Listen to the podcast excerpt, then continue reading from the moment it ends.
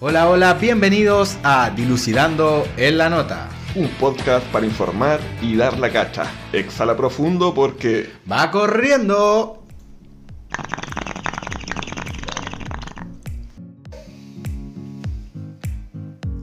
Ignacio, ya estamos en la nota entonces. Estamos en la nota, Francisco. Partimos con este primer capítulo del podcast Dilucidando en la Nota. Eh, ustedes no nos conocen a nosotros, ni nosotros a ustedes. Mi nombre es Francisco. Mi nombre es Ignacio. Bueno, yo, Francisco, actualmente sin pega, cesante, eh, pero uberiando. Uberi- no me gusta decir didiando porque son un poco erótico, como voy a didiar, no. Eh, ubereo eh, actualmente y bueno, dentro de otras cosas que vamos a hablar más adelante. Bueno, yo trabajo como administrativo en una empresa productora de huevos y en las tardes me dedico a vender mi cuerpo. Al arte, porque soy tatuador. Los invito a ver mi trabajo en mi Instagram, Ignacio-JES. ¡Cachín! Al tiro de una. Bueno, ¿quiénes somos nosotros? Nosotros nos conocimos en el liceo El liceo, claro. Nosotros somos acá, bueno, yo de Rancagua y Ignacio de... de Doñihue, un pueblo como a 45 minutos al sur de Rancagua. Una mierda pueblo. Exacto, una mierda de pueblo. Nos conocimos en el liceo, bueno, y fuimos creando una especie de amistad, ya esto ya lleva ya 10 años, más o menos.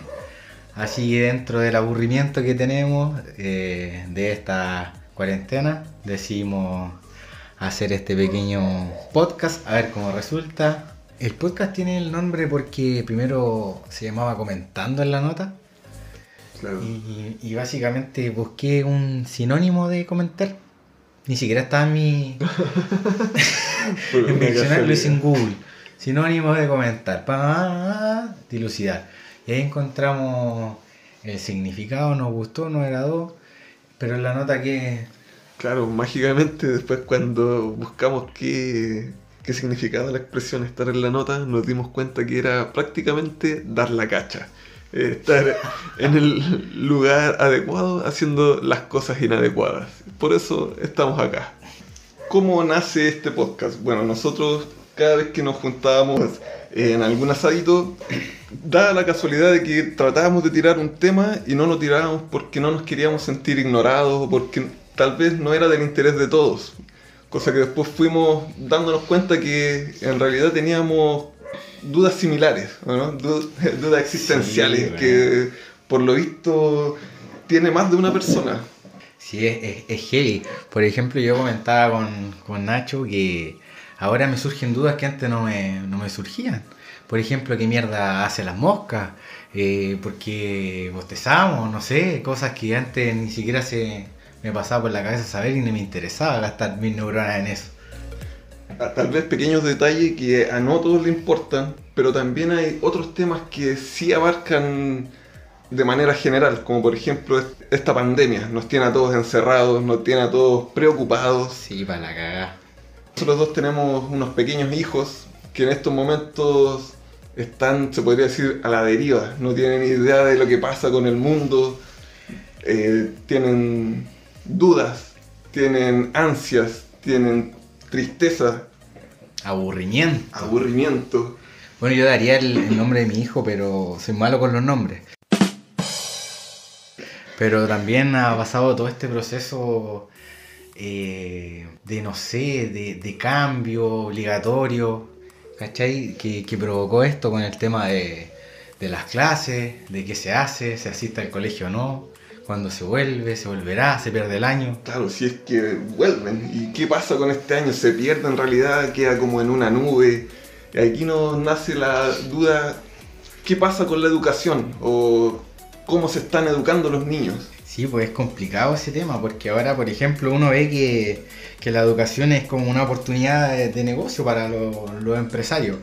Eh, no se adquiere una buena educación si tú no, no tienes un poder adquisitivo para optar por la mejor calidad en educación. Pero ¿qué es lo que pasa? La mayoría de la gente eh, relaciona educación con ir a la escuela, cosa que ni siquiera son sinónimos. ¿Qué es realmente la educación? Eh, pucha, yo creo que en, espe- en específico se, se están formando no niños que tengan un pensamiento propio, po. se están formando máquinas, es decir, que tú vas al colegio y, y es una educación estandarizada que no tiene, no tiene avances. Actualmente los jóvenes, bueno, desde que son pequeños, están siendo transformados, se podría decir, como en zombies. Todos los lunes tienen que formarse, cantarle una bandera, tienen que estar Por tamaño, divididos por cursos. Sentados así paralelamente, En realidad esto es una combinación entre una fábrica y una cárcel. en el fondo sí. Lo están educando para eso, para ser quizá futuros empleados de la gente rica, para no tener un pensamiento el cual sea próspero para ellos mismos. Están formando pensamientos conformistas. Hizo polémica un tema un tiempo atrás de que se quería sacar educación física de la rama, se quería sacar también historia. Historia, claro. Pero si nos ponemos a pensar eh, los principios, lo que eran las primeras academias, se podría decir, todo era en relación al deporte. Fue, por ejemplo, en Grecia, Roma, a los hombres los preparaban para la guerra y para las Olimpiadas. ¿Tú sabías eso? No, no cachaba mierda, hermano. Yo si no juego en un mundial no cacho. Estoy cortado que no conozco esos países. Ya pues estuve viendo un estudio, ¿cachai? Y dice que, puta, en promedio en Chile un bebé pesa eh, 3 kilos 400 más o menos, ¿cachai? Y mide 49 centímetros. Independiente de que nazca en una clínica o un hospital. Bueno, y eso los científicos dicen que la inteligencia también se reparte de formas iguales para cada bebé, ¿cachai? Pero ya que a los 36 meses de vida se diferencian en cuanto a lo que es el entorno social, el lenguaje y la habilidad psicomotora. Entonces a los dos años comienzan ya a quedarse atrás. Entonces te preguntáis, tema de la salaguna, ¿tú qué, qué opináis? ¿Son útiles? ¿No son útiles? Es que para el sistema son súper útiles, viejo, porque desde que la madre ya se puede despegar del bebé, ya tiene la opción de salir a trabajar. ¿cachai? Hoy en día hay muchas familias en donde la mamá es el sustento, entonces es la única opción que tienen. Pero ¿qué es lo que pasa? También se habla del apego, cuánto tiene que estar una mamá con su hijo. Entonces esto se pone en una balanza. ¿cachai? ¿Cuál es tu beneficio en contra de lo que le puedes hacer a ese bebé sin estar Pero- con él? Lo, lo mejor es quedarse con él, que la mamá se quede con el bebé o que la mamá, independiente que tenga la opción de hacerlo o no. ¿Cachai? Ponte una mamá que, que- que está en un círculo que le permita no, no trabajar. ¿Cachai? Que se dé la opción. ¿Tú crees que es mejor que tome esa opción? Claro, debería Obvio quedarse todo lo que pueda con... Yo creo que ¿Sí? ese apego es un, un punto importante entre la relación... Se forma uno como persona. Porque siempre vas Pero a ¿hasta tener esa compañía. El apeo.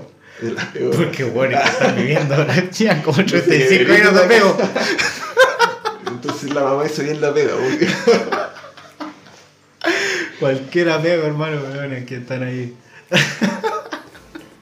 Pero no sé, yo creo que siempre llega la hora en que el pájaro sale del nido, ¿no? Y entra otro nido, ahí cagaste. Tienes que hacer apego del pulmón. Claro. Pero no sé.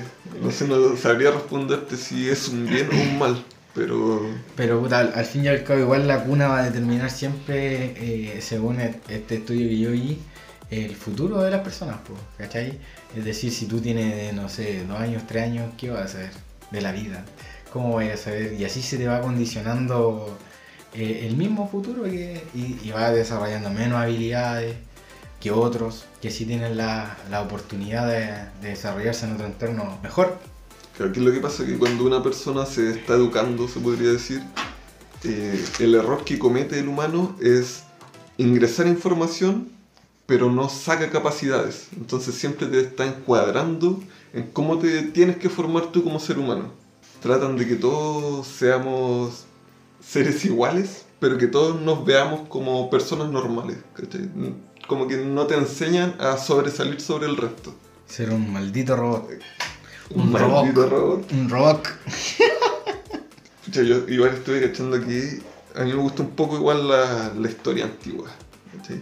En Grecia los niños los formaban solo para ir a la guerra. Y el que no tenía las capacidades, o el que se veía un poco más flacuchento, lo mataban, viejo, a los tres años, Ah, las bueno. madres eh, A los tres, entregaban- ¿cómo definís si un niño a los tres años entregaban- o era a los seis, no, si tiene buen muslo, si se le hace rollito en el muslo, A está bueno para la guerra. Claro, y si no tenía las aptitudes, eh, lo, pucha, lo mataban, pues viejo, lo desechaban. Y si ya daba un poco de ley, pero después no servía como guerrero, tenía la opción de, de estudiar lo que se conocía como un escribano. Ay, ay, ay. Ese weón no podían matarlo, weón. Claro. ¿O sí? No creo que no. ¿Te imaginas, weón? Yo creo que no se puede matar a ese caballero, weón. Si Claro, no, si no, ¿qué le? Sí, pues, si no desde lejos. si no, no sabríamos nada, po, Claro. ¿El escri- escribano se llama? Escribano. Escribano lo había. Escribano, ahí. Ya. Vamos a hacer un capítulo de los El escribanos. escribano. Está buena esa. No creo que escriba con el ano. ¿O sí? O No sé, a lo mejor por eso no lo porque Tenía esa capacidad. ¿Cachai? Y ese escribano de lo, lo que aprendía era mitología, leyendas y lo que se. La relación que también eh, vi que había con Japón, que se les enseña harta poesía, viejo. ¿Cachai? Japón. A ver, tírate una poesía en, Japón. Dice así. Agarra tu moto. Agita tu culo. Eh, ya, pues puta, con, con Ignacio nos sentamos en la misma fila de- del liceo. Él un poquito más adelante. Yo pensaba que, que vos erais Mateo, pues. No, no pasa nada. Pero te sentabais con el Mateo, erais, erais más Mateo. Era bueno para copiar, no, no. Erais inteligente porque te sentabais al lado del Mateo, pues. No, la verdad, a mí. No sé, yo tenía la mente enfocada en otras cosas cuando estaba en el liceo. Yo, pucha, de, en temprana edad, yo ya sabía que quería dedicarme a una rama del arte. Pero da la casualidad de que, no sé, la familia siempre te inculca a tener que estudiar algo donde tengáis una pega segura. Tenéis que tener tu cartón, Claro, tener tu cartón, ganar tus lucas ganar tu loquita, no andar a la pecha. y todos me inculcaron que tenía que estudiar algo con algo de negocios y se da la casualidad de que en la familia había un contador y él me dijo estudia contabilidad Es la mejor profesión, dijo. No, era algo seguro y fácil mí en lo personal, yo como que también desde chico sentí que ya, ya, ya tenía una noción de lo que quería hacer. Yo, por ejemplo, en octavo, eh, comencé a, a pensar ya que quería estudiar. Me fui al Diego Portales porque quería estudiar contabilidad en octavo. Eh, de hecho, me fue el único que, que quedó ahí o que se fue al Diego. Los demás todos se, se fueron para la rama humanista y quedé solo, entonces comencé solo la wea penosa. no, yo era más penoso viejo porque yo quería estudiar de primera electricidad mi claro yo también de, de chiquitito desarmaba motores viejo Eh, andaba haciendo Con el miembro. andaba buscando pilas en los controles iba a hacer funcionar el motor y mi primera o sea mi primera opción era irme a, a un liceo industrial pero después no ganó la contabilidad siguieron diciendo que era mejor la contabilidad Puta la wea, weón. uno tiene esas falencias quizás en la niñez de que no te potencian en lo que tú eres capaz de hacer weón. Sí, po. Esa, esa, es, es ahí yo creo el punto. O sea, ahí mira, te voy a contar una experiencia que tuve con una pasajera de... Aquí voy a contar la experiencia que tuve con un pasajero porque no hay nombre. Ya, pues, ella me contaba cómo era el sistema educacional en Venezuela. Y ellos, por lo que yo entendí y me acuerdo, porque igual fue hace bastante, eh, ellos antes de, cuando van a entrar a una universidad municipal, o sea, gratuita más bien, ellos tienen que rendir un examen primero, que es como bachillerato, es como para qué tú eres bueno. ¿Cachai? Tú rindes ese examen y según tus capacidades hacen una evaluación y te dicen tú eres puedes estudiar en esta universidad gratuitamente, pero esta carrera, porque tú tienes estas cualidades. Entonces, ¿qué pasaba? Y yo le preguntaba, pues, ¿y ¿qué pasaba? Y me decía que muchas veces sí tiene razón y otras veces las personas no querían estudiar lo que eh, les proponían. ¿Cachai? Entonces ahí estaba la opción de las universidades privadas. Donde te vayas a la universidad privada a estudiar la guay que te dice te paga el culo.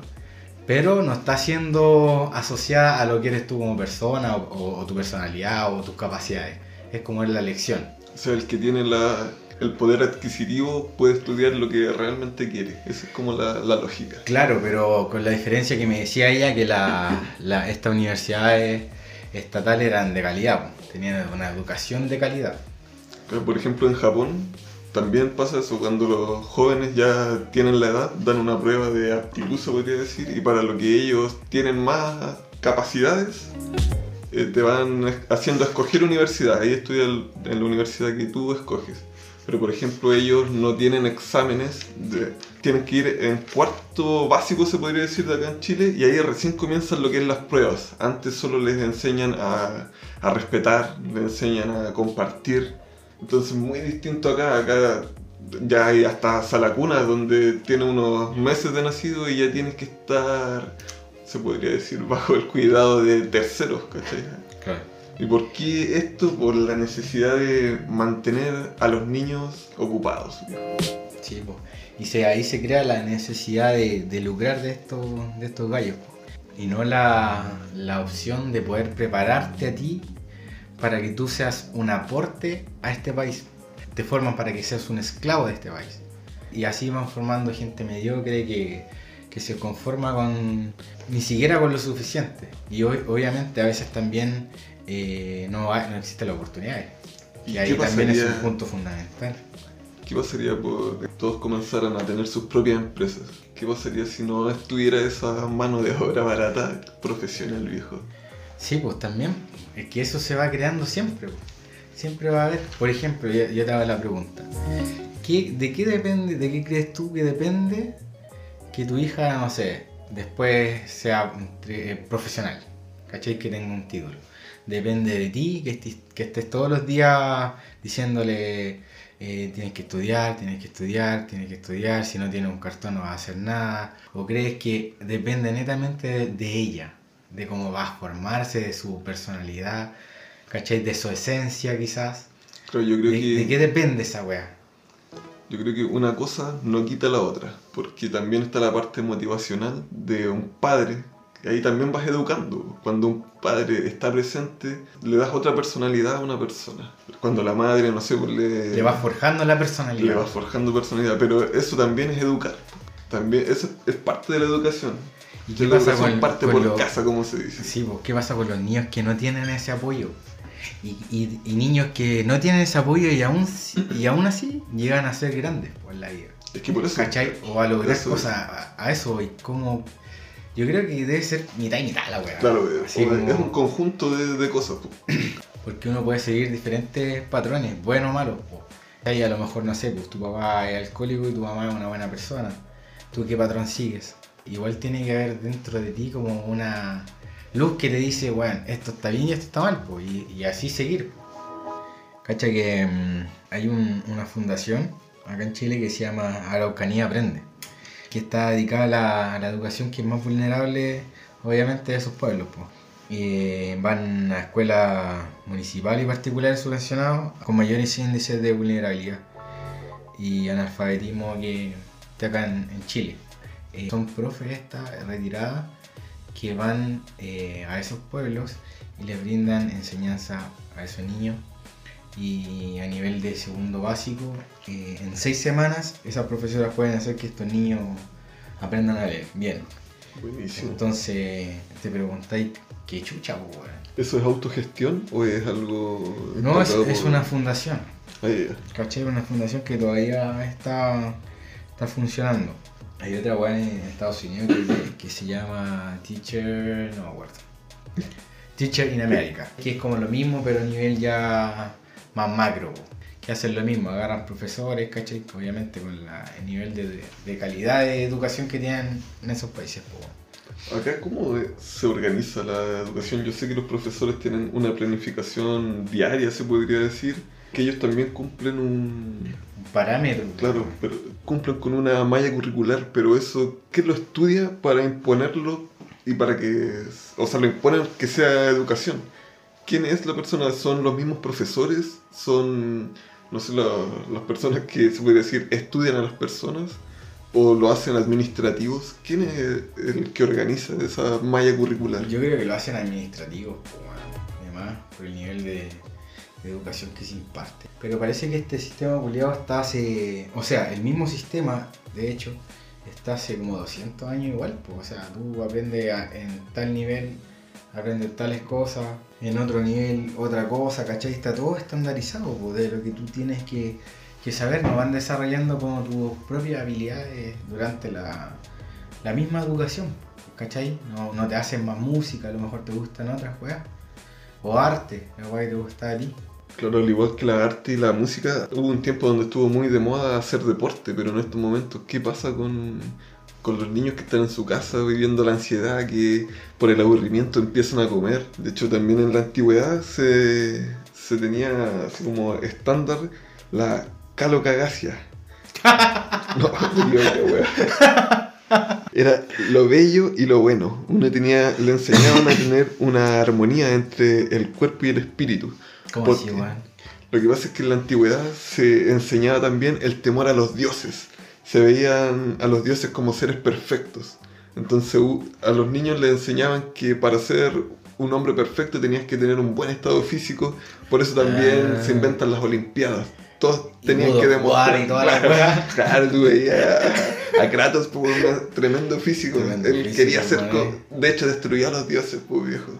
Bueno, Entonces ellos eso le enseñaban, tenían que tenerle respeto a los dioses. En su mente te- querían ser héroes. Ese era la- el ideal que tenían los, los niños griegos. Dispuestos a la batalla, a la guerra. En ese tiempo era mucha, era mucha invasión de pueblo. Entonces lo que ellos tenían que hacer era defender y entregar la vida. ¿no? Oye, pero no soy maleducado, güey, si estamos grabando. Estaba grabando, ¿vale? Sí, hermano, ya, ya Oh, estábamos wey. grabando. No sé. Oye, No sé viejo, qué ¿tú me sabes que el pasa, bostezo weón. se pega? Dicen que se pega el bostezo, ¿eso es real? Eso se supone que es real. No hay ningún estudio todavía que grabar eso. po. Entonces vamos a decir que es real. Se supone. No, porque Ah, dije, eso se supone. Ah, Se ya. supone. Me excusé el tiro. No, pero ¿sabéis que dicen que el, el bostezo no se produce solo por. Uno cree que es por aburrimiento, weón? Pero eh, lo han investigado hace bastante tiempo y, y primero decía Hipócrates. ¡Ah! Confiante. Que decía, era el padre de la medicina. Decía que era porque se elevaba la, la temperatura corporal del cuerpo. Entonces. O sea, uno se calentaba. Uno se calentaba Eso pasa. al punto de, de la fiebre, lo asociaba la, el, los bostezos a la fiebre, ¿cachai? A la, Ah. a la temperatura del cuerpo, al botar esa temperatura. Y en el siglo XIX, eh, puta, generaron otra teoría, po. otra teoría que habla de la oxigenación del cuerpo, que, que decían estos, estos científicos que era para oxigenar todo lo que es el body, ya que se produce un eh, movimiento en los músculos del pecho, el diafragma, la laringe, la garganta y el paladar. No. hacer la... También conocida como... Me dijiste el otro día. No, es que yo cuando estaba viendo el tema de, lo, de la poesía japonesa, uno decía que cuando tú bostezas es porque un fantasma te hace un pete. Venía un antiguo samurái y te hace un petazo. Eso era. Oye, pero esta wea también es... Es social, pues bueno, el bostezo es una wea social también, pues bueno. Entonces sí se pega, se podría Se decir. pega. Eh, lo, lo estudiaron también y dicen que es por eh, que existen las neuronas espejo. Que hacen, por ejemplo, que, a- eh, no sé, a mí me da risa, a ti te da risa. A ti te da pena, a mí me da pena. Es como un gesto de empatía que provoca la naturaleza con el bostezo, pues, weón. Pero, por ejemplo, antes me decían, no, weón, si tú, che, ahí bostezando un weón, como que, que tú le tenés cariño, pues, weón. ¿Has escuchado esa weá? No, no lo había escuchado. No. Estoy mintiendo. No, no, weón, así como que. No, es que el, el que bosteza, si yo bostezo y tú bostezáis, es porque me tenía estima. Ah, una conexión entre Una conexión más directa. de que, un- que una simple neurona. No, cualquier persona bostezando y no, se pega, dijo. Se pega, pues, weón. ¿Pero produce sueño un bostezo? O... No, después eh, comenzaron a. siguieron haciendo estudios y toda la weá. Y descubrieron al final que eh, el bostezo se produce para la oxigenación del cerebro. Eh, sí tenía razón todos los anteriores que eran base a la temperatura, pero solamente y específicamente del cerebro, para oxigenar tu cerebro. Por eso los deportistas antes de, no sé, una maratón bostezan. En momentos de, de tensión o depresión o de estrés, también uno tiende a bostezar. Y pasa que cuando estáis cagado de sueño o venís despertando, eh, se produce como un tema también de activación. Tu cuerpo se activa. Por ejemplo, está en- ahora yo me percato que cuando estaba en clase y estaba bostezando, era para que Tu mi cuerpo cuerpo se reacciona- reacciona. como reacciona culiao, en clase. ¿Eso se producía porque las clases eran muy fome, viejo? ¿Los profes eran malos? ¿O qué, qué pasa? No necesariamente, weón, se produce como para concentración también. Ah, bueno. ¿Cachai? Una forma de, así como, concéntrate. Eh, y también se, lo- lo- los mamíferos también bostezan, po. pero ahí se asocia a la naturaleza como que es una forma de alertar. De alertar. Por ejemplo, el mono culiao, weón, eh, se pega una bostezada y todos tienen que bostezar porque tienen que estar alerta. Ay, Y por eso es contagioso, para, que, para tú contagiar la alerta al- a la demás manada. ¿Cachai? Y bueno, la, la última weá es que eh, se hicieron estudios en donde no afectaba, ponían por ejemplo a personas eh, bostezando en un video. Y hacían un estudio con hartos weones bostezando. y sí, se pega. ¿Cachai? Y sí se pegaba, pero lo hicieron en cuanto a las temperaturas. ¿Los que escucharon esto estarán bostezando, tú crees? ¿O es- No sé, weón. Se activa con la dice- vista, Se activa dice- con la vista. Sí, bueno, no, están, no nos están viendo tampoco. Por eso, entonces no vamos a bostezar. Weón, yo cuando estaba estudiando esta weá, bostecé caleta, weón. Entonces la palabra bostezo produce. Vengo oxigenado a esta weá. Ya, pues, y eso, y eso decía este, este estudio, que era. No se presentaba en una estación del año, sino que se presentaba en un clima aproximadamente de 20 grados Celsius, en donde ahí el, el bostezo te beneficiaba para lo que tú quieras hacer, que es oxigenarte. Que no servía si hacía extremo frío, porque no sé qué producía el aire culiado helado adentro, eh, ni tampoco cuando hace extrema calor. Se produce el bostezo como científicamente en una temperatura que a ti te favorece. Oye, tú decís que todos los mamíferos bostezan. ¿Tú crees que la... ¿Cómo bosteza una ballena, weón? ¿Se llena de agua? ¿O qué, pasa? ¿La ballena? La bota por el hoyo de. Claro, hecho, No sé el nombre técnico. respiradero. Eh, respiradero, vale recalcar que nosotros no somos expertos en nada, lo que eh, estamos hablando lo, Claro, de lo que estamos lo, hablando. lo investigamos en una weá, Wikipedia, la weá que apareciera. Yo puse el bostezo y la primera weá que apareció me la aprendí y la dije. Una de las causales por que nació este podcast es porque en el liceo se podría decir que nos gustaba bastante disertar. nos gustaba eh, bastante exponer temas o dar las clases, se podría decir. Uno cuando expone como que da, da la clase, trata de que sus compañeros Te pongan atención, culiao. estén bostezando. Ahí uno, cuando uno diserta así que, que pega el bostezo. Ahí sí que pega Ahí el sí que pega el hermano. bostezo. Sobre todo el del Mateo y la Mateo del curso, Claro.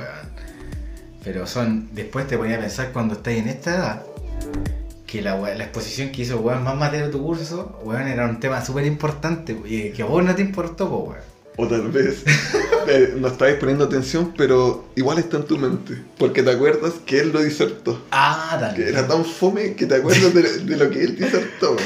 Te acuerdas hasta lo que decía, puta, en mis tiempos el papelógrafo, güey. Papelógrafo. Entonces, la, yo creo que la disertación, se podría decir, o la, la exposición es un buen método de, de hacer que un joven o un niño eh, se eduque bien.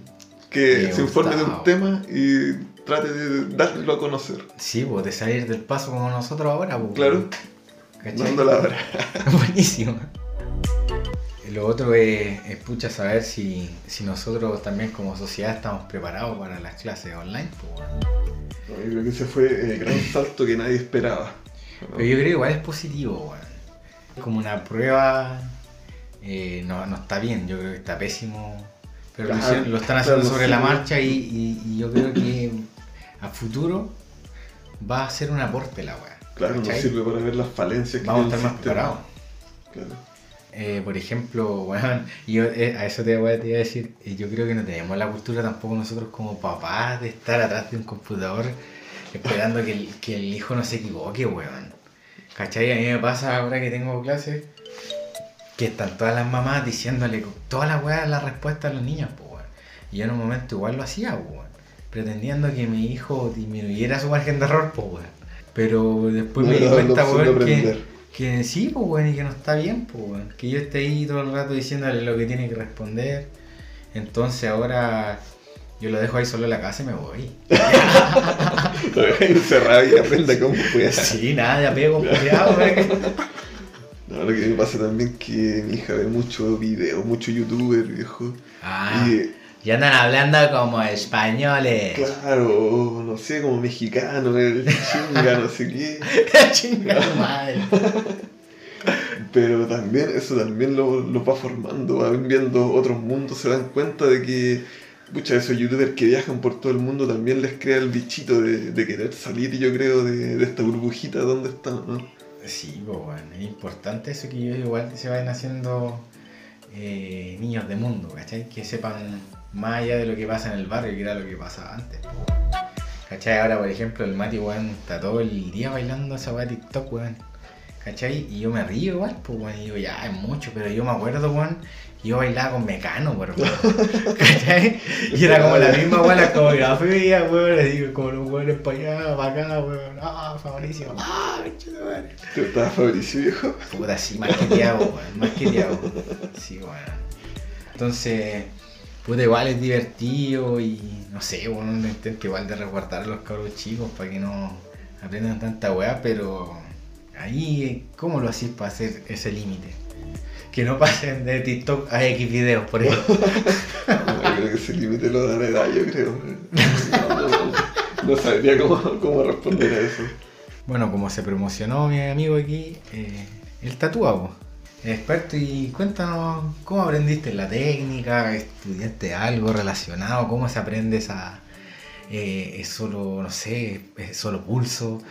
Mira, ¿Qué pasa si tenías, no sé, algún tipo de enfermedad culiada? Que no tengáis manos, por ejemplo, ¿lo puedes hacer?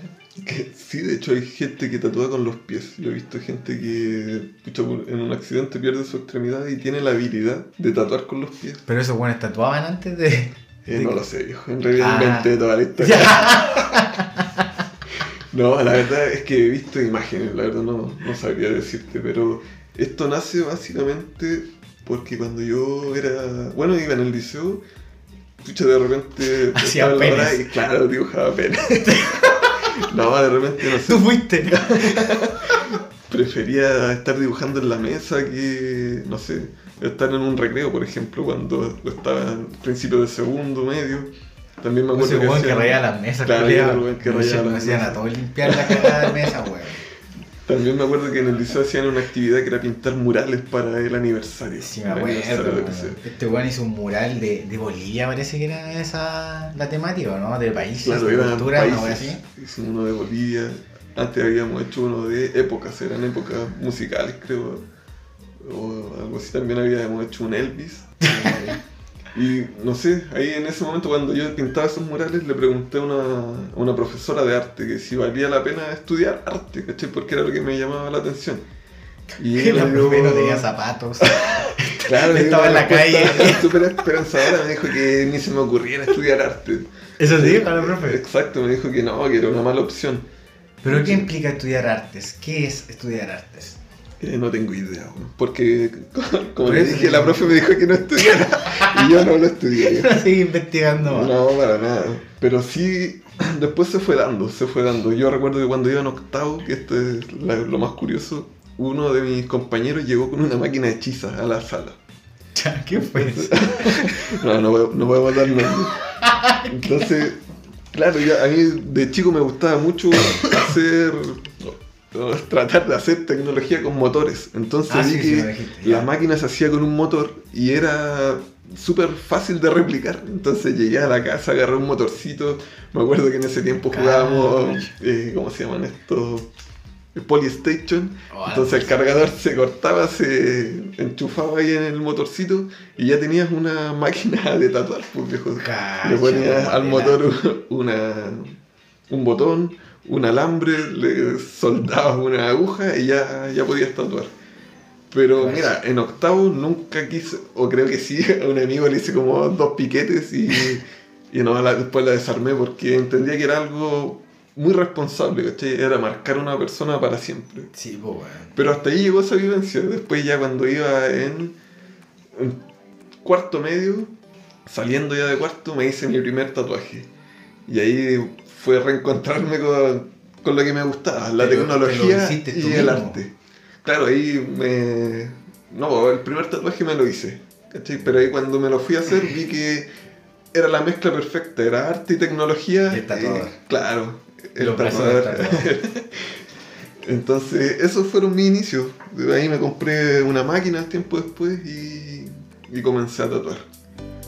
Y ahora llevamos ya casi 6 años tatuando, perfeccionando técnicas. Esto igual es bien autodidacta, viendo videos en YouTube, yendo a seminarios, eh, haciéndote amigos de otros tatuadores que comparten sus técnicas. Sí, no, es como el mundillo del, del tatuador. es egoísta, extraño, eh, súper extraño. ¿En qué sentido extraño? Hay personas que son, no sé, se podría decir súper estrellas y hay otras que comparten todos sus conocimientos. ¿Cachai? Me acuerdo que una vez fui a un seminario y me acerqué a uno de los tatuadores que estaba y yo súper tímido le pregunté si valía la pena ser tatuador. Ah, Similar a lo que le había preguntado a la profesora. La pregunta Julia, casi, Pero, claro, son preguntas decisivas. Y él me dijo que más que valer la pena, valía la alegría. Entonces ahí yo entendí que- que eso realmente era lo mío. Eso sí era lo mío, viejo. Qué bonita frase, hermano. Así que eso fue decisivo, yo creo, para, para mí el de dijeron, si no cuadra, cagaste pistola con la prueba número Claro. uno y te va a ir mal. Era Pero un 7, un 4 o un 1.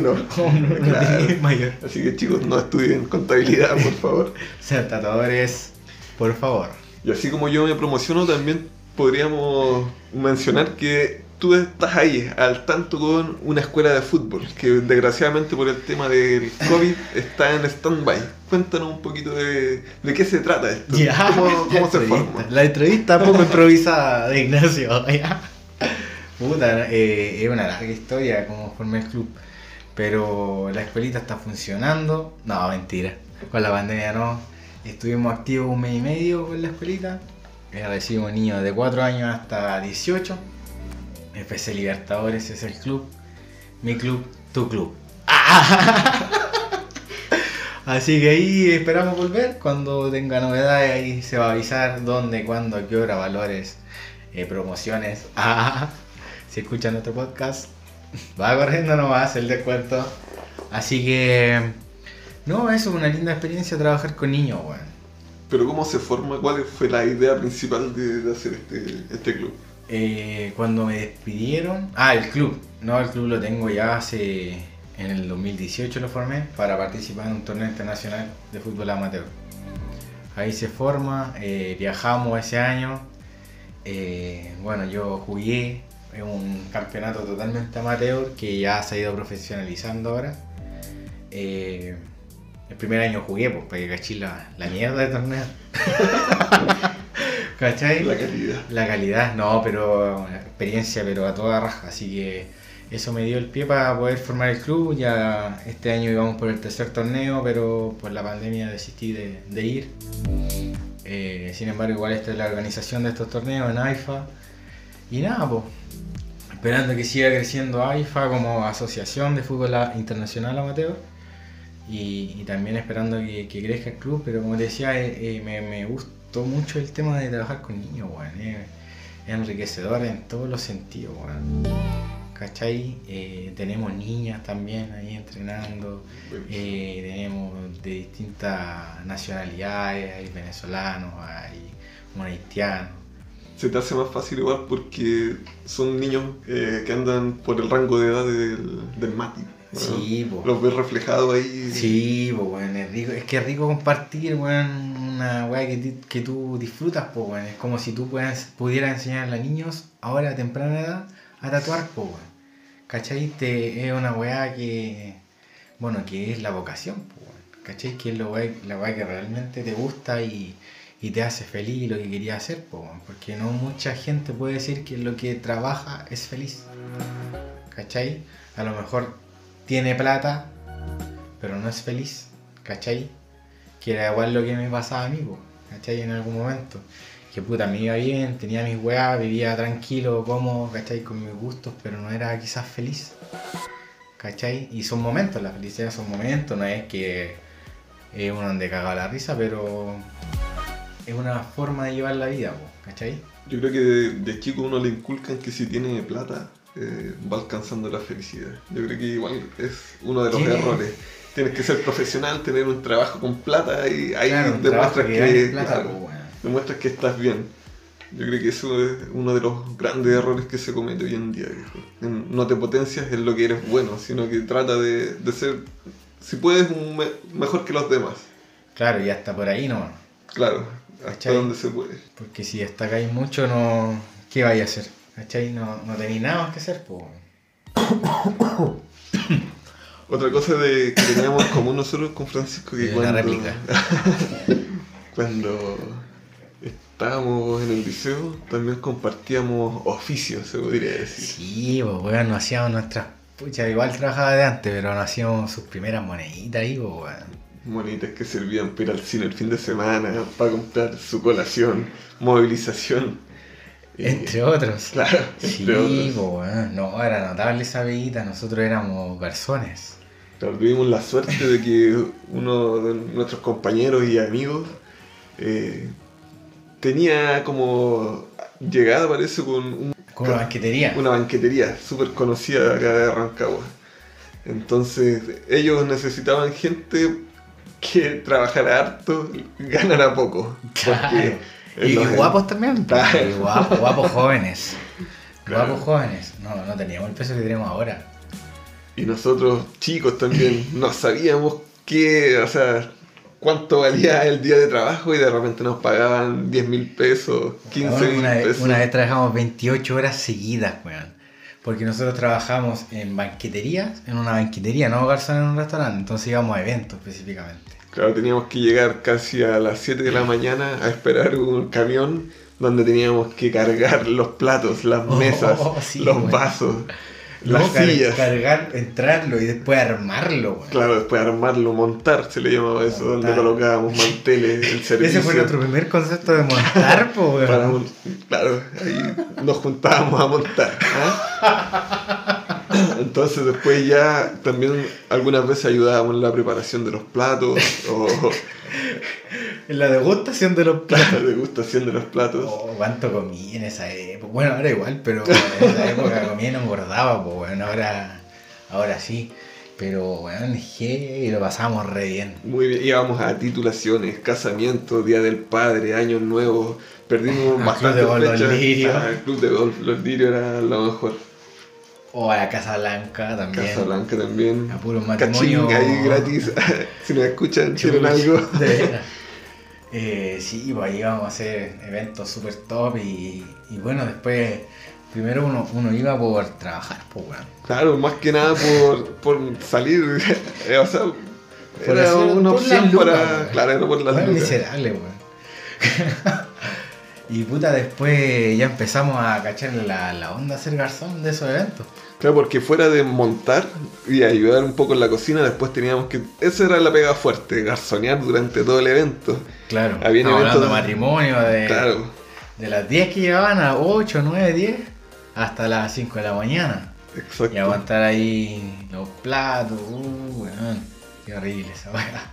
Y luego cuando terminaba todo el evento, si era en, una, en un local arrendado, teníamos que hacer el aseo en ese local, teníamos que bueno. volver a cargar los camiones con todos los implementos, volver al lugar donde se guardaban y descargar todo lo que era losa y mobiliario. Sí, pues así que nosotros somos buenos amigos, invítennos a carretear nomás porque dejamos limpiecito después, no somos como los, el resto de los buenos que, que carretea y se va y deja todo sucio.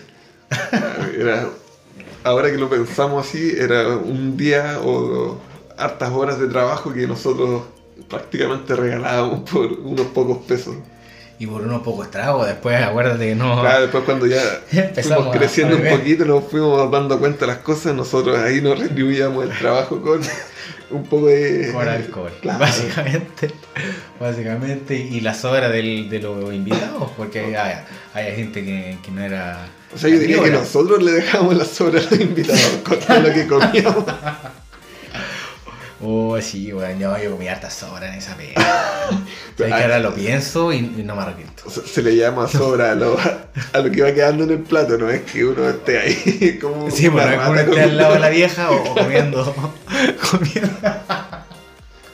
En la falda de la vieja mirando la barriga. No, es Y digamos, eso. sobra empanadita de cuando uno salía a bandejear y de repente veía que quedaban dos, claro, y se iba para adentro. Claro, no se daba la última vuelta, se veía al chino para adentro y. Y bueno, y, y había un, un personaje que era muy importante porque nosotros trabajamos varios, no, no éramos nosotros dos nomás y nuestro amigo. Éramos varios, llegamos a ser unos siete en un momento. Un poco más, diría yo. De repente habían días, fin de, de semana que salía más de un evento, entonces se Y formaba un buen grupo. Bastante, weón. Oh, lo pasábamos súper bien, comíamos, weón. Nos reíamos, tomábamos. Ah, eso, pues el personaje importante era el, era el que estaba encargado de, encargado de ir al bar a buscar el copete para los invitados. Claro. Ese sujeto se daba una vuelta para los invitados y después salía donde estábamos todos nosotros al lado de los leones del safari, esperando un poco de alcohol que trajera el weón que estaba encargado de llevarle bebestible a los a los que estaba celebrando ahí. Claro, tengan en cuenta que ya habíamos trabajado 13 horas de seguidas sin parar. Y estábamos Y exhaustos. ocho curados. Claro. Y ya estábamos exhaustos. Esto, como cuánto más o menos estuvimos? Como un año y medio trabajando todos los fines de Sí, semana sin parar. No iba súper bien, sí. Aparte el, el dueño era huequito. ¿Se puede decir eso? O sea, más que eso, yo creo que el ambiente en donde trabajamos era, Era bastante particular. Era Sí. una discoteca abiertamente, o sea, una discoteca abiertamente. Entonces, eso era así como la parte de atrás de donde teníamos que guardar todo el mobiliario. Sí, weón. Era heavy, yo nunca entré a, a- a esa disco porque eh, no podíamos, básicamente. Claro, básicamente llegábamos derrotados. De que y queríamos, no. Ya. ¿Cuál de todos los eventos a los que fuimos dirías tú que, o sea, eventos en general, qué tipo de eventos es el mejor trabajo ahí para el garzón? ¿En qué sentido? Eh, no sé, pues dijimos que fuimos a titulaciones, matrimonios, eh, no sé, eh, aperturas de locales. ¿Cuál era? Puta, los, los matrimonios eran Los buenos, matrimonios. Era toda una estructura culiada, fome, pero puta que había comida rica, weón. Se que comía bien. pensaba- Sí, weón. Yo pienso en pura comida, weón, cuando hago estos análisis, weón. Y yo, weón, Yo sí, yo igual diría que los matrimonios. Yo creo que también me llamaba mucho la atención la estructura. Todo tenía que salir perfecto, como que uno se mentalizaba que era el mejor día para, para esa pareja, entonces nosotros tenía que salir en bien. matrimonios que salían más de 10 palos, estamos hablando de eso, po, ¿cachai? Claro. Matrimonios así elegantes. Y puta, weón, a mí igual, igual me gusta ir a trabajar allá al club de golf, los lirios. Cach. Ya. Porque, puta, yo me sentía cuico ahí, weón. Comía ahí mejor. Me sentía súper cuico, así como. Y- de- como decir, no, voy al club de golf. Eso decía al, a la micro. Se le decía yo, me bajaba y después me iba a pata. Pero me sentía cuico, weón. Una vez me pasó con una bandereta, pero igual me sentía cuico. Claro, teníamos, no sé por qué teníamos que entrar de forma tránsfula de repente a algunos. Weón, yo entendía, y vos sois rubio de ojos verdes, weón, pero yo soy negro. Yo entendía que yo, eso era mi, mi, mi opción nomás. Yo, Claro, nos no- veían no tomando pasaba, atajos. Podía pasar, pero tenía que pasar por atrás. Porque por dentro había pura gente linda. Eso me imaginaba yo cuando era más pequeño, weón. Teníamos que era- tomar atajos para llegar a- al centro de eventos. Teníamos Sí, que pasar por unos mora, una parte con mora para cortar camino. Siempre nos miraban extraños. Sí, weón. Pero Pero- la gente igual amable, weón. No, mentí. Me acuerdo que para eventos, por ejemplo, de Año Nuevo, eran bien considerados como propinas. Ah, así sí. da gusto de repente trabajar en fechas Sí, especiales. sí. Día de la Madre, igual. Sí, no, yo no, no era filete, weón. Qué rico la comida, weón. Me acuerdo que uno de los eventos más interesantes que, al que fuimos a ayudar era algo del rally de Dakar que se hizo acá en Rancagua. Me acuerdo No que acuerdo, nosotros más que garzonear estuvimos ahí pegados mirando los autos, me acuerdo, sacando fotos, fue una, fue una buena experiencia estar ahí. No. Teníamos, se puede decir, No una... me invitaron los culiados. Hoy son como las peleas, weón. Ese fue un, buen evento. Teníamos, me lo perdí entonces. weón. teníamos el pase VIP. Oh, qué bacán, weón. Puta, me acuerdo cuando íbamos a, a la inauguración de las fondas, pues, weón. Esos eventos, culiao, era, era como. ¿Te acordás que era gratis la comida gratis para la fonda oficial? Exacto. ¿Cachai? Bastante comida de Weón, sobra. caleta, caleta de comida, weón, así empanadas por doquier.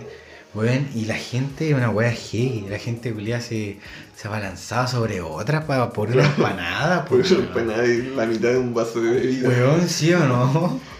Y la bebida me encima era chip, ni siquiera, ni siquiera era Coca-Cola así natural, weón. Hermano, y la gente se vuelve loca por un poco de comida heavy esa weá. Eso es porque la gente no sabe compartir, pues, viejo. Es muy individualista, quiere solo tener cosas para ella. Sí, pues, weón, porque no. Si tú te ponías a pensar, el sistema educacional nos prepara para competir, pues, weón, el uno con el otro, ¿cachai? No es que, que te ayude a potenciarte o, o tú ayudes a potenciar a tu compañero, sino que ellos te enseñan a competir con tu compañero, quién tiene el mejor promedio, después quién saca mejor CIMSE, eh, quién saca más puntaje en la PSU, ¿cachai? Y eso después te va condicionando hasta después los sueldos, pues después de cuántos años más, 20, 30 años más. Aquí llegamos a hablar nuevamente de cómo la, la educación se divide en estratos sociales, pues, viejo. El que tiene siempre mayor acceso a, se podría decir, educación paga, siempre tiene la esperanza de, de sobresalir entre sus pares. pues. Todo Oye. esto es una división, se podría decir, sociocultural.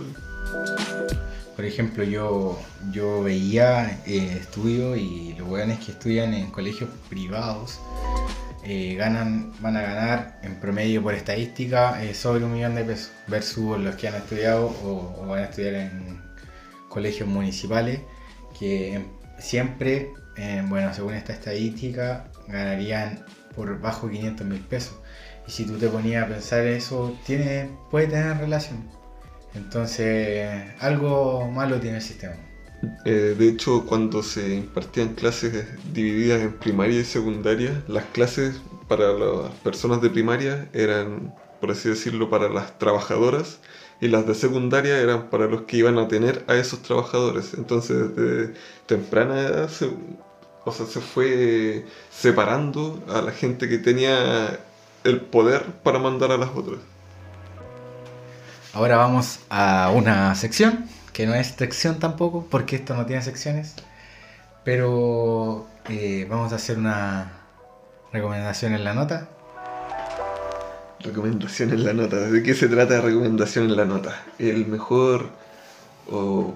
¿Cómo se podría decir? ¿El mejor bajón? ¿O la mejor opción para bajonear con pocos o cuando tienes muchos recursos? ¿Qué, qué opinas tú, Francisco? Cuando tiene muchos recursos. Todos los recursos de esto, maldita sea. Maldita sea. eh, puta, yo, yo soy regalando unas hamburguesas que vienen allá cerca, weón. Rico. que viven. que venden, que venden allá cerca de mi casa, weón. Tiene, tiene como salsita de ostiones. Weón, ahí te mojaste el toque.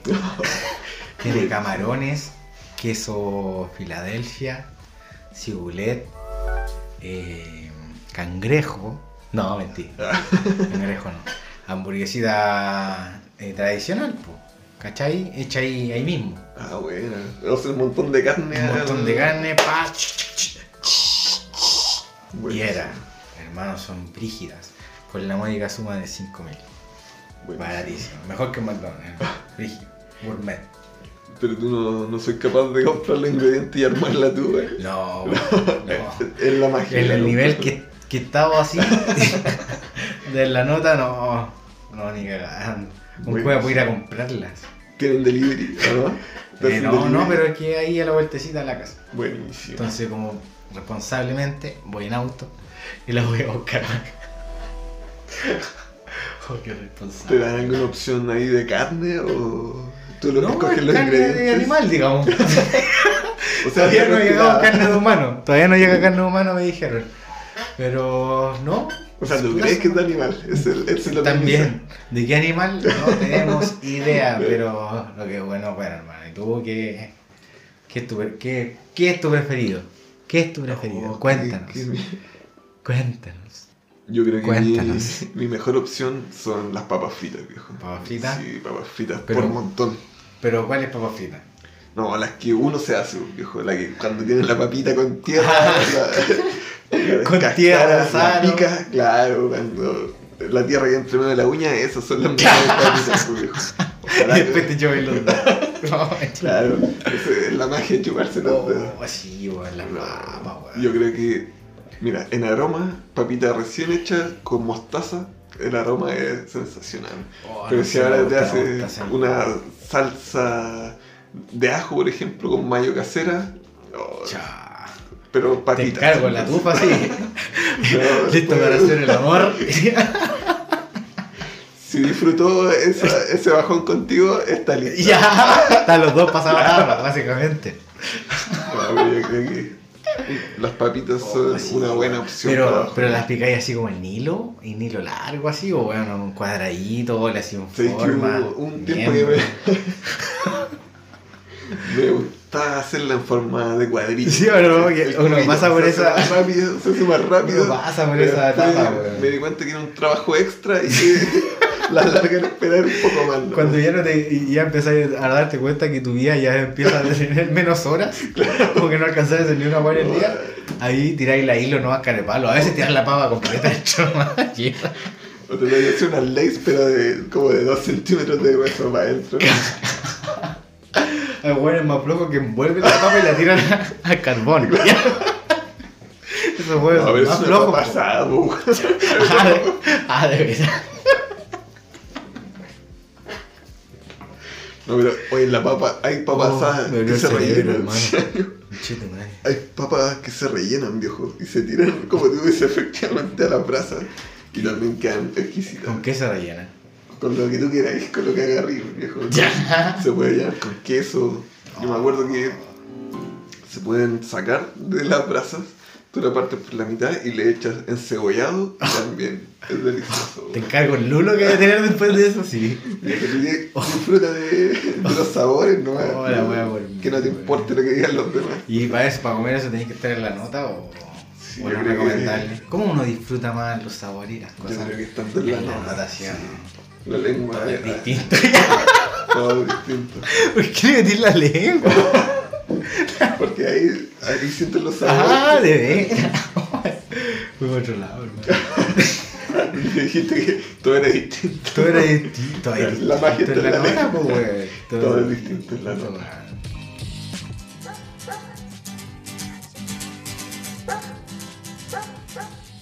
Oye, Pachu, cuéntame un poco la gente, ¿tú tienes mascotas?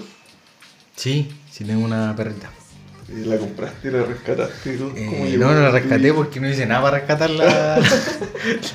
Como que le dije, entra nomás, no hice ni un tipo de rescate, ni con cuerda, ni ni una weá.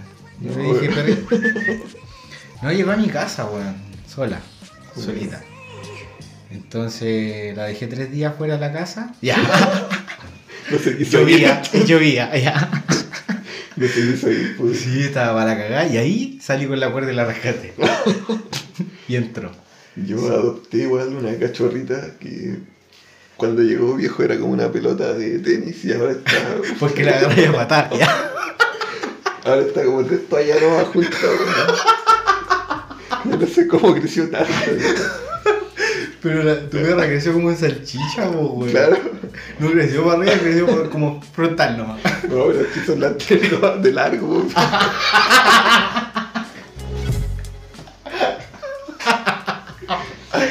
Weón, mi perro. Mi perro destruye todo, conchendo madre. No, Rígido. la cota es, es más pequeña. ¿Cota se llama? ¿Por qué le pusiste cota? Cota eh, es una larga historia.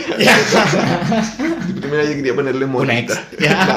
No, quería ponerle motita. Motita. Pero Oh, motita no qué sé. poco evidente. Motita no sé, eso era como muy trapero, motita. Después de la idea fumar. Después fue como cotita y quedó como cota. Ah, qué, qué historia más interesante. Eh, yo no creía en ese apego entre el perro y el humano, que decían, "Oh, el perro es el mejor amigo. Yo de chico veía al perro como el que estaba en la casa, ¿no? Como que no era ese así como- Ya. no era como ese gran apego. Y un día cuando iba en bicicleta, viejo, yo pensaba que todos los perros reaccionan bien al humano. Y no, hay hartos perros que se tiran a los autos, viejo, a las motos, Ah, o hasta las bicicletas, viejo, y A se tiran, yo tengo perro así, hermano. se tiran a morder, a, A todo allá. a matar. Pero no cacho, ¿por qué pasa esa weá, weón? Yo me pregunté, viejo, ¿por qué, ¿por qué pasaba eso? Si era el olor, o qué le pasaba, querían protegernos, bajarnos de, de la bici, viejo. Y la verdad no encontré- Robarnos, quizás. robarnos la bici y no encontré una respuesta certera, hermano. No, no existe. No, no existe una respuesta certera. Algunas personas dicen que es por estrés, otras dicen que es solo por diversión, porque le gusta correr al lado de la persona y tratar de botarla, viejo. Eso. Pero no mue- mueven la colita cuando hacen eso, yo no me fijo. Hay algunos perros que lo hacen por rabia, Por eso. porque tienen una mala experiencia, alguna vez los chocaron o no sé, los pasaron a Ah, llevar. Sí, pues. Puede ser llamado venganza, venganza. Eh. Pero también se dice en algunos estudios que es solo tema de genética, viejo. Ellos ven a un auto, una bicicleta como una presa grande y generalmente se juntan jaurías a perseguir autos cuando son más grandes y cuando son motos son de repente dos perros o uno solo. Entonces hace relación al tamaño del objeto. Entonces por Ah. eso se dice que es un poco de genética. El perro es descendiente de lobo, así que cuando está en manada se siente seguro de perseguir un objeto más grande. A toda ya, sí, pues, weón. Entonces, Sí, yo siempre puteo a los perros, pero no me entienden, weón. ¿Cachai? No, y hay tres, weón, que se ponen ahí a la vuelta, ¿no? ¿En serio? Oye, Nachimbo, ¿y tú eh, estás conforme con tu, con el nivel de educación que, que adquiriste? sí, la verdad, se podría decir que me defiendo, viejo. Yo igual me, me eduqué en una escuela pública rural donde nos entregaron buenos... Guaso. Eh, nos daban una buena base, pero como tú dices, era preparado para dar una buena... Nos educaban para dar una buena prueba de selección para las personas que querían seguir sus estudios medios, porque igual había muchos niños que tenían en su mente salir a trabajar al campo, ¿cachai? Entonces el entorno también te va moldeando desde temprana edad a... Te dice, no, hasta aquí nomás llegan tus capacidades, ¿cachai? Pero a ti, ¿qué te diferencia, por ejemplo, eh, a ti que, que fuiste a estudiar al, al- campesino que no quiere ir? Yo creo ¿Qué que la motivación o el- lo que quieren de ti. pues. En tu casa, por lo menos a mí siempre me inculcaban a seguir estudiando, tratar de ser alguien. Quizás ¿Pero qué es ser alguien? Si eso es la weá, podéis tener el título, pero a lo mejor no ser nadie, pues, weón. Claro. La media frase, hermano. eh. Sí. Ya, pero hermano, mira, si, si la Pasi te dice a ti, eh, papá, quiero estudiar algo relacionado con arte, ¿qué haces tú? ¿Dejas que ella haga lo que a ella le hace feliz? Sabiendo tú que puede pasarlo mal? ¿O Yo creo que le diría igual que la profesora, ni cagando. ¿No, en serio? No, no lo sé. No lo sé, yo creo que igual de repente las cosas pasan por algo y se van dando. Puede que ella, bueno, si tiene las ganas de, de estudiar algo ligado con el arte y tiene la... Si tiene las aptitudes, yo creo que habría que potenciarlo. Porque, por ejemplo, tú igual tienes al Mati en la escuela de fútbol. ¿cachai? Lo, lo estás motivando ahí a que, que se entrene solamente porque quieres que haga actividad física o porque quieres que se mentalice en el fútbol. Me gustaría que se mentalizara. O sea, él ya está mentalizado, de hecho. ¿Cachai? Porque tú se lo vas Porque yo desde, pequeño, cuando de cabro chico, de niño, ¿entendí? Ahí lo metía a PlayStation. No, ahí lo metía mm, al fútbol ya de lleno. eh, y empecé a desarrollar una habilidad en el que, que yo encontraba que a mí también me, me parecía grato hacerlo. Y, y bueno, hasta el día de hoy eh, es lo mejor disfrutar del fútbol con él. Pero por ejemplo, puede que después cuando, o sea, no sé si decirlo, madure o tenga otros intereses, puede que a él no le llame para nada la atención y puede que a la Pasi tampoco el dibujo no le guste o ni siquiera le llame la atención pintar, ¿cachai? Puede que sea todo lo contrario, que ella, no sé, quiera ser astronauta. ¿Y qué pasa con uno? ¿Qué, ¿Cuál es el factor de los padres, por ejemplo? Puta, es que uno igual, yo, yo por lo menos estoy tratando de crearme esa mentalidad, porque yo, yo intento desarrollarle una habilidad a él que, que es para lo que, para lo que yo sé que es bueno, ¿cachai? Pero, Pero- ¿es porque tú lo ves o porque Eh, es que mi hijo es cadete, es cadete no sub 8. Entonces, no solo yo lo veo, Claro. pero yo te digo que yo Pero intenté desarrollar esa claro. habilidad que yo le encontré. Desde temprana edad comenzaste a desarrollarlo. Sí, pues de niño, pues, ¿cachai? Entonces, eh, bueno, se hace el cambio que hiciste tú después. la verdad es que yo siempre he intentado buscar a él que sea el mejor en lo que vaya a ser, ¿cachai? Me ha dicho que quiere ser futbolista profesional, como me ha dicho que quiere ser rapero, que quiere hacerlo las batallas de gallo, ¿cachai? Dedicarse a eso. Pero yo le digo que eh, si él se enfoca en ser el mejor, él puede hacer lo que él quiera y le va a ir bien a donde sea. Buenísimo. Volviendo a la pregunta al principio, yo creo que sí estoy bastante conforme con la educación que tuve. Quizás hubieron muchas cosas que se podrían mejorar, pero no sé, yo creo que es parte de, de vivir, ¿no? Lo que te tocó, se podría decir, ir saliendo al paso lo mejor posible. ¿Y tú? ¿Y yo qué? ¿Te sientes conforme con la educación que tuviste? Yo creo que nunca he sido una persona que siempre esté conforme, weón. ¿Cachai? Por eso me caga a veces la onda estar mal, o no tener lucas, o, sentir que no, no soy un aporte para nada. Oye, ese mismo inconformismo a veces me hace sentirme eh, menos que otra persona, weón, y eso no debería pasar. Pero en general sí, siento que estoy bien educado gracias a, mis padres y también al, al colegio, pues, weón, si al final eh, somos unas máquinas porque tuvimos que ir y tenemos que ir y vamos, van a tener que seguir yendo. O sea, en resumen, podríamos decir que nos están programando desde niños para trabajar como máquinas. Esto es una cadena de producción. Ya. Es una cadena de producción. Y como intentamos, eh, o vamos a intentar no seguir siendo ese tipo de máquinas, inventamos, o más bien nos juntamos para desarrollar este podcast. Queremos sacarlos de la rutina, queremos hablar de las cosas que a nadie le importan, pero que quizás a todos le interesan. Eso sí, vienen más anécdotas de, de Uber y de Didi. Ya. Vienen más recomendaciones de los mejores bajones. Vamos a ir cocinando y comprando en distintos lugares. y comprar.